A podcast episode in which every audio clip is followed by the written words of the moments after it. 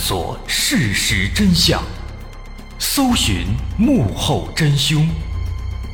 欢迎收听《绝密档案》，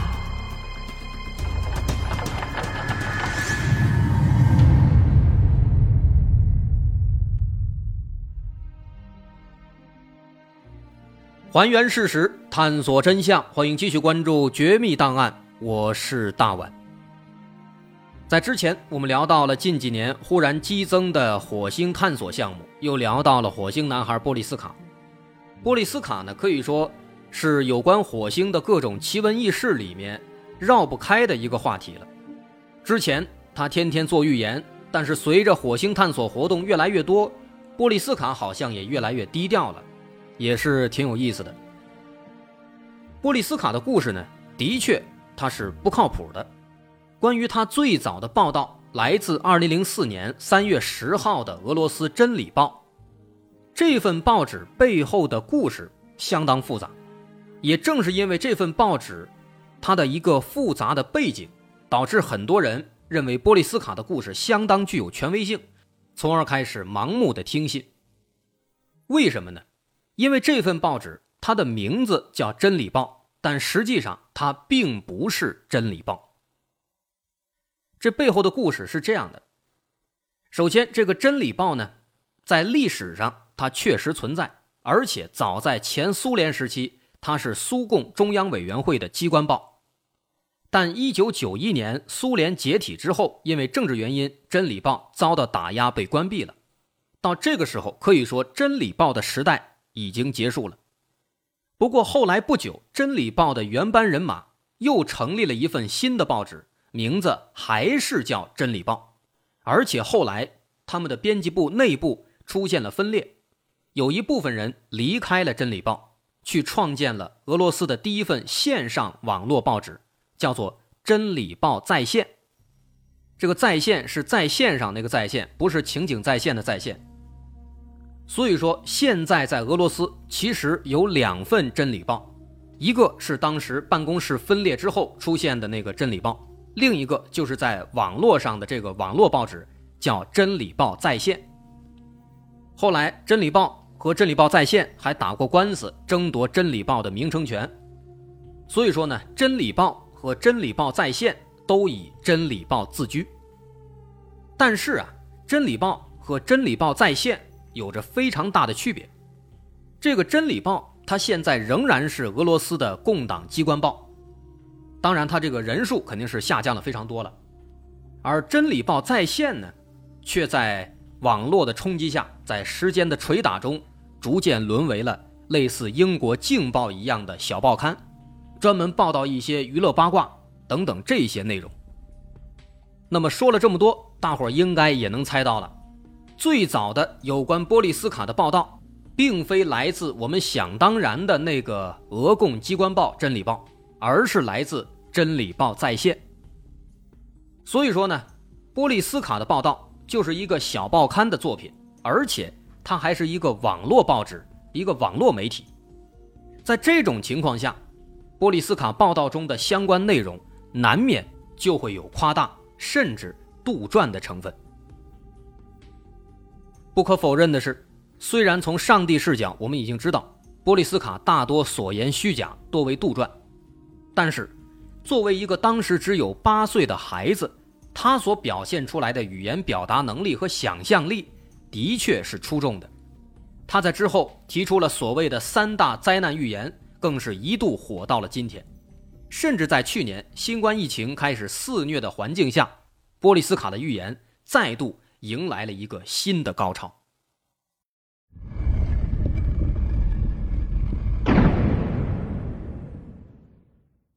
有关波利斯卡的预言，其实多了去了，就像是每一个所谓的预言家那样，做上一百个预言就不怕有压不中的。如果真的都没有压中，那就做一千个。而且波利斯卡的预言怎么说呢？他看上去是做了预言，但好像他又没有预言。什么意思呢？说当时在波利斯卡大火之后啊，有媒体去采访他。当时呢，正好在流传所谓的“二零一二世界末日”，所以有的媒体就让他从一个火星人的角度对地球上的末日预言发表一下看法。那波利斯卡当时面对这个问题，他没有正面回答，他肯定不能正面回答呀，他一个小屁孩哪懂这个呀？他能发表出什么看法来呀？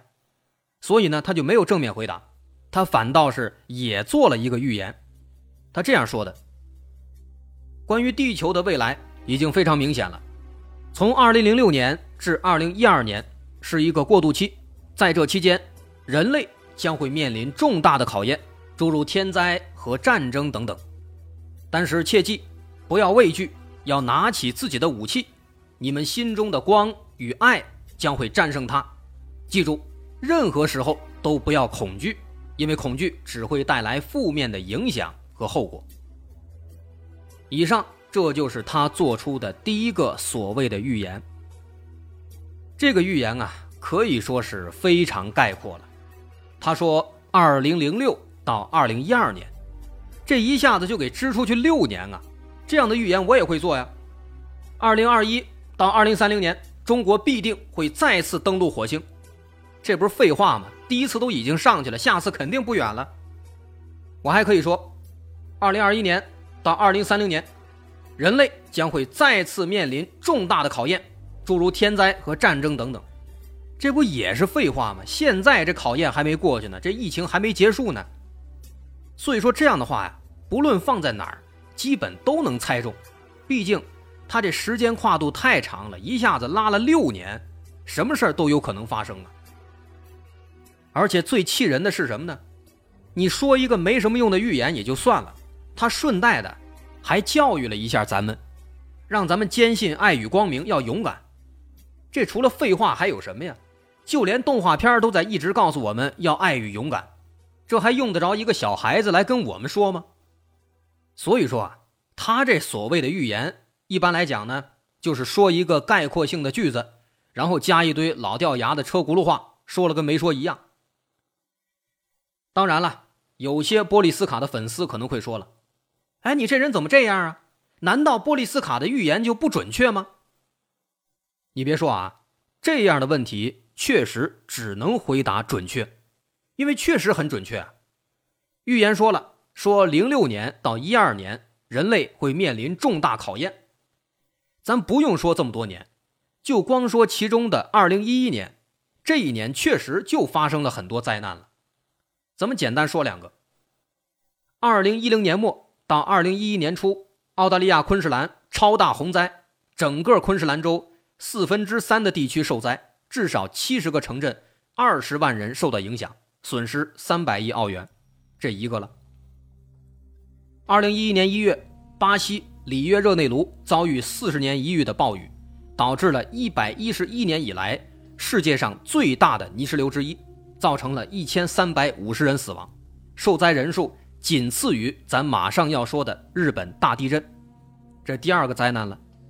第三个，二零一一年三月十一号，日本发生了震惊世界的九级大地震，被称为世界史上有记载的六大地震之一，直接导致了福岛核电站事故。截至当年年末，共造成了一万五千八百四十一人死亡。我知道这个时候肯定有朋友会问。说其他五次大地震是哪里啊？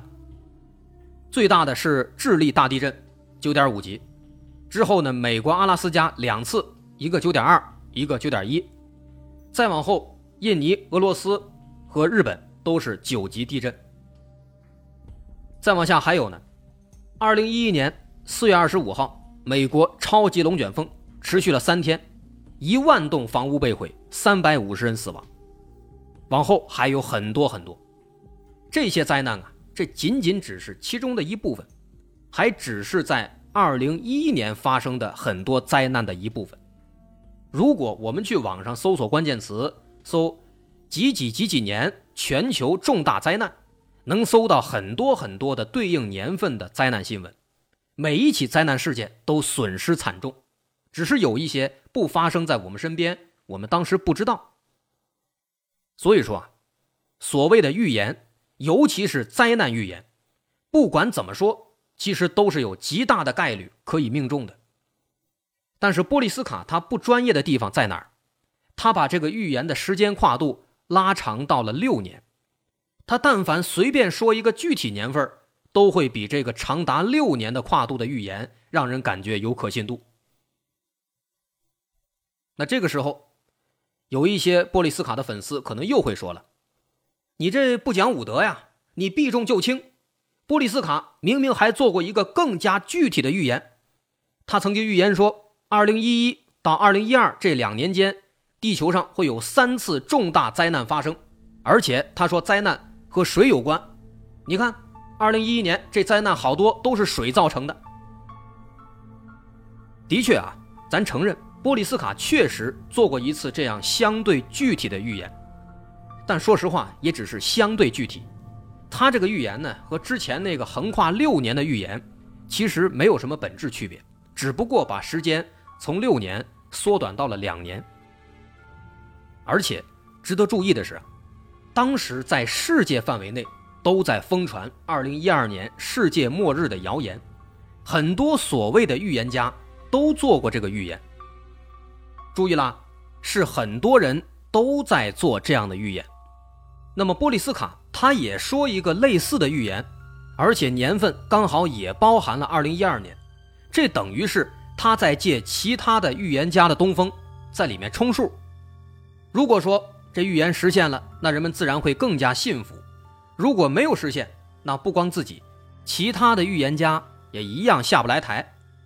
更何况他的预言。还是横跨两年，相比其他人来说更加容易命中。可以说，他这预言呢，反倒是更加高明了。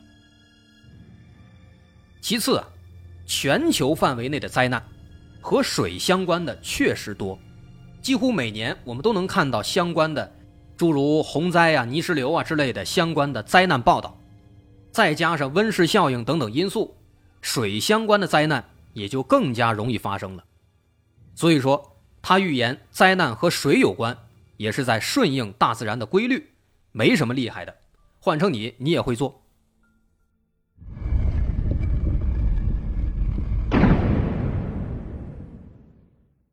说了这么多，可能有人还会提到，说波利斯卡之前那些预言啊，或许真的不怎么准，但是他其实还有一个更加厉害的预言，这个预言直接预言了新冠疫情。那个预言确实有，原话是这样的：他说，二零二零年，地球上的某一块大陆会经历一场影响人类生存的大灾难，如果能安全度过，二零五零年会迎来一场更具毁灭性的灾难。很多人都觉得他这个预言相当准确啊，这二零二零年的灾难不就是新冠疫情吗？乍一看呢，好像确实非常符合，但是很多预言就是这样，它是犹抱琵琶半遮面，而且说的不准确，实际发生的并不一定完全和预言是吻合的。我们来看一下，他的预言里说，二零二零年地球上的某一块大陆会经历一场什么什么样的灾难，但是新冠疫情是某一块大陆吗？这是一场全球性的灾难啊，而且最早它也不是在二零二零年出现的，二零一九年在欧洲就已经发现这样的病例了。所以说这些都是扯淡的，听着玩就行了。说了这么多预言，咱们再说说为什么霍金啊，怎么还称赞波利斯卡？说霍金在生前接受采访的时候说了，他说。无论波利斯卡是否来自火星，但这个火星小孩对宇宙和天文的认知已经超出了我的想象。我相信全世界权威的科学家都有这样的认识。对于这个所谓的霍金夸他这件事儿啊，咱们先说结论。我们可以在网上对霍金再加波利斯卡这两个关键词放在一起进行搜索，最终能发现。所有关于霍金称赞火星男孩的报道，都是中文的。如果你在国外的网站上用英文搜索这几个关键词，能发现出来的什么都没有。这说明什么？说明这件事儿就是一些国内的无良网站杜撰的。人家霍金压根儿就没有夸过波利斯卡，就跟鲁迅也没有说过好多所谓的名人名言一样。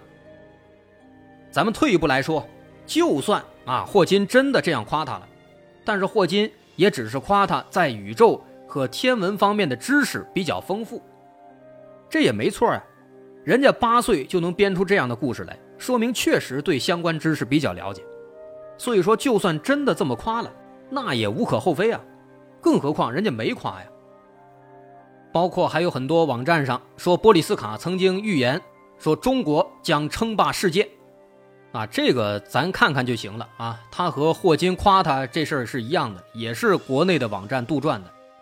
其实只要有耐心，这些事儿呢都能找着根源，都能发现。它背后是有漏洞的，是有问题的。波利斯卡的奇葩的事啊，其实还有非常多，包括他说在狮身人面像的耳朵后面有一个机关，机关打开之后呢，地球就会发生翻天覆地的变化。但是人家记者问他说：“这机关怎么开呀？”他说：“忘了。”你这个就没什么意思了，谁都能看见那人面像耳朵后面是有一个洞被堵上了，这是不是谁都可以编故事啊？那有人可能会较劲了。那你这个洞为什么不打开呢？你倒是挖开啊！这个说实话，这就是少见多怪了。您想，狮身人面像啊，这可是世界级的文物啊！你想挖，那埃及政府不让你打开啊，不让你挖呀。包括在狮身人面像的两个手下面啊，其实是有两个密室的。当时日本人就想挖，但是埃及人不让，也是为了保护文物。这很简单，因为很多文物啊都是见光死。一出来见着空气，完蛋了，毁了，氧化了。所以最好的保护就是先不挖，等到以后有足够的技术了，再去把它弄出来。那咱说了这么多，波利斯卡呢，能发现其实就三个套路：首先给自己立个人设，说是火星人转世，说一些胡话；再做一些没什么用的预言，好像是命中了，但实际上说的都是必中的东西；最后呢，再编一套故事。说一些车轱辘话，什么人类要文明啊，要团结友爱啊，这用得着你说吗？这不都是废话吗？而且啊，大家有目共睹的是，随着近几年火星探测器发射的越来越多，有关火星男孩波利斯卡的消息呢，反倒是越来越少了。那按理说，这时候火星探测越来越多了，他应该更活跃呀。包括在二零一八年的时候。有媒体还问他说：“你怎么现在不做预言了？”他说：“不行了，现在记忆力衰退了，没法预言了。”咱也不知道这记忆力衰退跟预言有没有什么关系啊？这就是他的事儿了。不过呢，咱们严肃的来讲，从理论上来说，火星在太阳系早期还拥有磁场的那段时间里，确实有可能会发展出生命，甚至是文明。毕竟，地球的生命。就是起源于海洋，而当时的火星上也是有海洋的，包括现在在火星的极地，据观察也是存在一个庞大的地下湖泊的。当然，这还需要进一步的去考察。唯一不确定的就是，如果火星上真的有生命，那么他们当时发展到了什么程度？是否像我们的古人类文明一样，留下了壁画或者雕刻什么的？之前我们提到，NASA 最新发射的毅力号火星探测器，其实它就是来解决这个问题的。这次呢，毅力号降落到了火星的杰泽罗陨石坑。为什么在这儿呢？因为根据 NASA 之前发射的数个探测器的观察，这个地方在数十亿年前是一片河流三角洲，所以说在这儿是有可能找到远古时期火星生命留下的痕迹的。当然，前提是。他们确实存在过，不过根据现在的探索啊，火星在早期存在生命的可能性还是比较大的。那这次毅力号的主要任务就是寻找火星上的生命留存的痕迹，提前做好采样，等过几年技术成熟了，再想办法把这些采集的火星样本运回到地球。我们可以预见的是，随着火星探索的进步。有关火星男孩这样的不靠谱的故事必然会越来越少，而我们也将逐渐揭开火星上的生命的奥秘。我们祝愿这一天尽早到来。好，今天咱们就说到这儿。我是大碗，如果您喜欢，欢迎关注我的微信公众号，在微信搜索“大碗说故事”，点击关注即可。感谢您的收听，我是大碗，咱们下回再见。